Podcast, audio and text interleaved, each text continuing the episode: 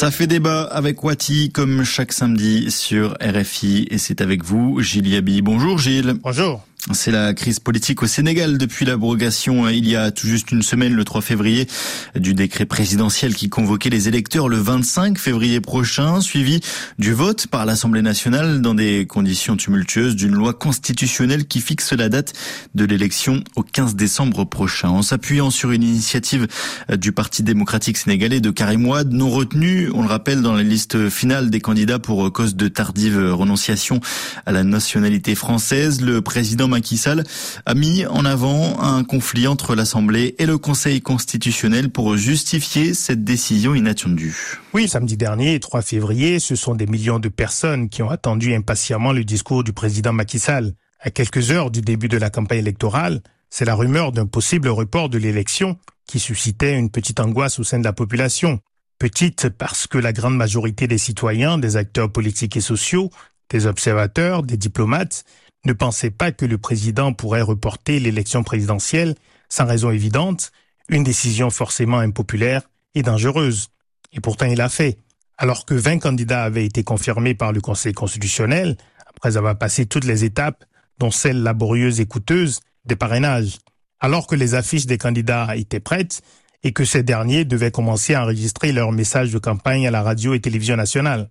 Alors que les missions d'observation électorale de l'Union européenne et de la CEDEAO avaient commencé à déployer leurs équipes, alors que les électeurs sénégalais étaient prêts à aller au vote le 28 février, avec le choix entre 20 candidats contre 5 en 2019, soit une offre politique diversifiée, malgré le rejet de la candidature de Karim Wade par le Conseil constitutionnel qui en avait détaillé les raisons. En quelques minutes, le président a donc bouleversé les agendas de toute une année, l'agenda politique bien sûr, mais aussi les programmes, les projets, les évaluations des risques politiques et sécuritaires, et les décisions d'une multitude d'acteurs économiques sénégalais et étrangers. Et Gilles, vous nous dites que les motivations réelles de ce report, qui n'aurait pas pu se faire sans l'assentiment du président Macky Sall, restent en partie mystérieuses. Oui, parce qu'on ne voit pas très bien quel est l'intérêt personnel d'un président sur le départ à prendre une décision qui ne peut que plonger son pays dans une crise. Rester 9, 10 ou 11 mois de plus au palais, après 12 ans de pouvoir. La seule motivation qu'on peut imaginer est celle de vouloir décider du moment et des conditions de l'élection qui assurerait le résultat qu'il souhaite. En d'autres termes, choisir son successeur ou au minimum éviter de transmettre le pouvoir à son pire adversaire politique. Mais quelles sont les chances que le contexte soit plus favorable à un tel dénouement en décembre prochain plutôt qu'en février, après avoir pris une décision incroyablement impopulaire? C'est en cela que la décision du président semble quelque peu défier la rationalité. C'est donc le temps des incertitudes et cela est dangereux, Gilles, selon vous ? Oui, le report de l'élection dans ces conditions rocambolesques a transformé 2024 en une année d'incertitude radicale. La légitimité du président sera-t-elle reconnue après la fin de son mandat le 2 avril 2024 ? Quel avenir pour le Conseil constitutionnel, dont 2 des membres sont accusés sans preuve de corruption ?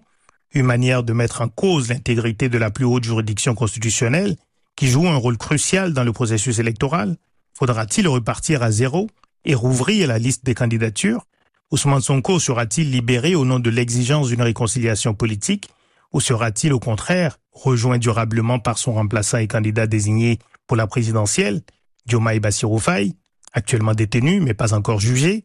Pendant combien de mois encore les forces de l'ordre, massivement déployées, certes bien équipées et organisées, pourront-elles étouffer les manifestations et faire face à une exaspération désormais évidente?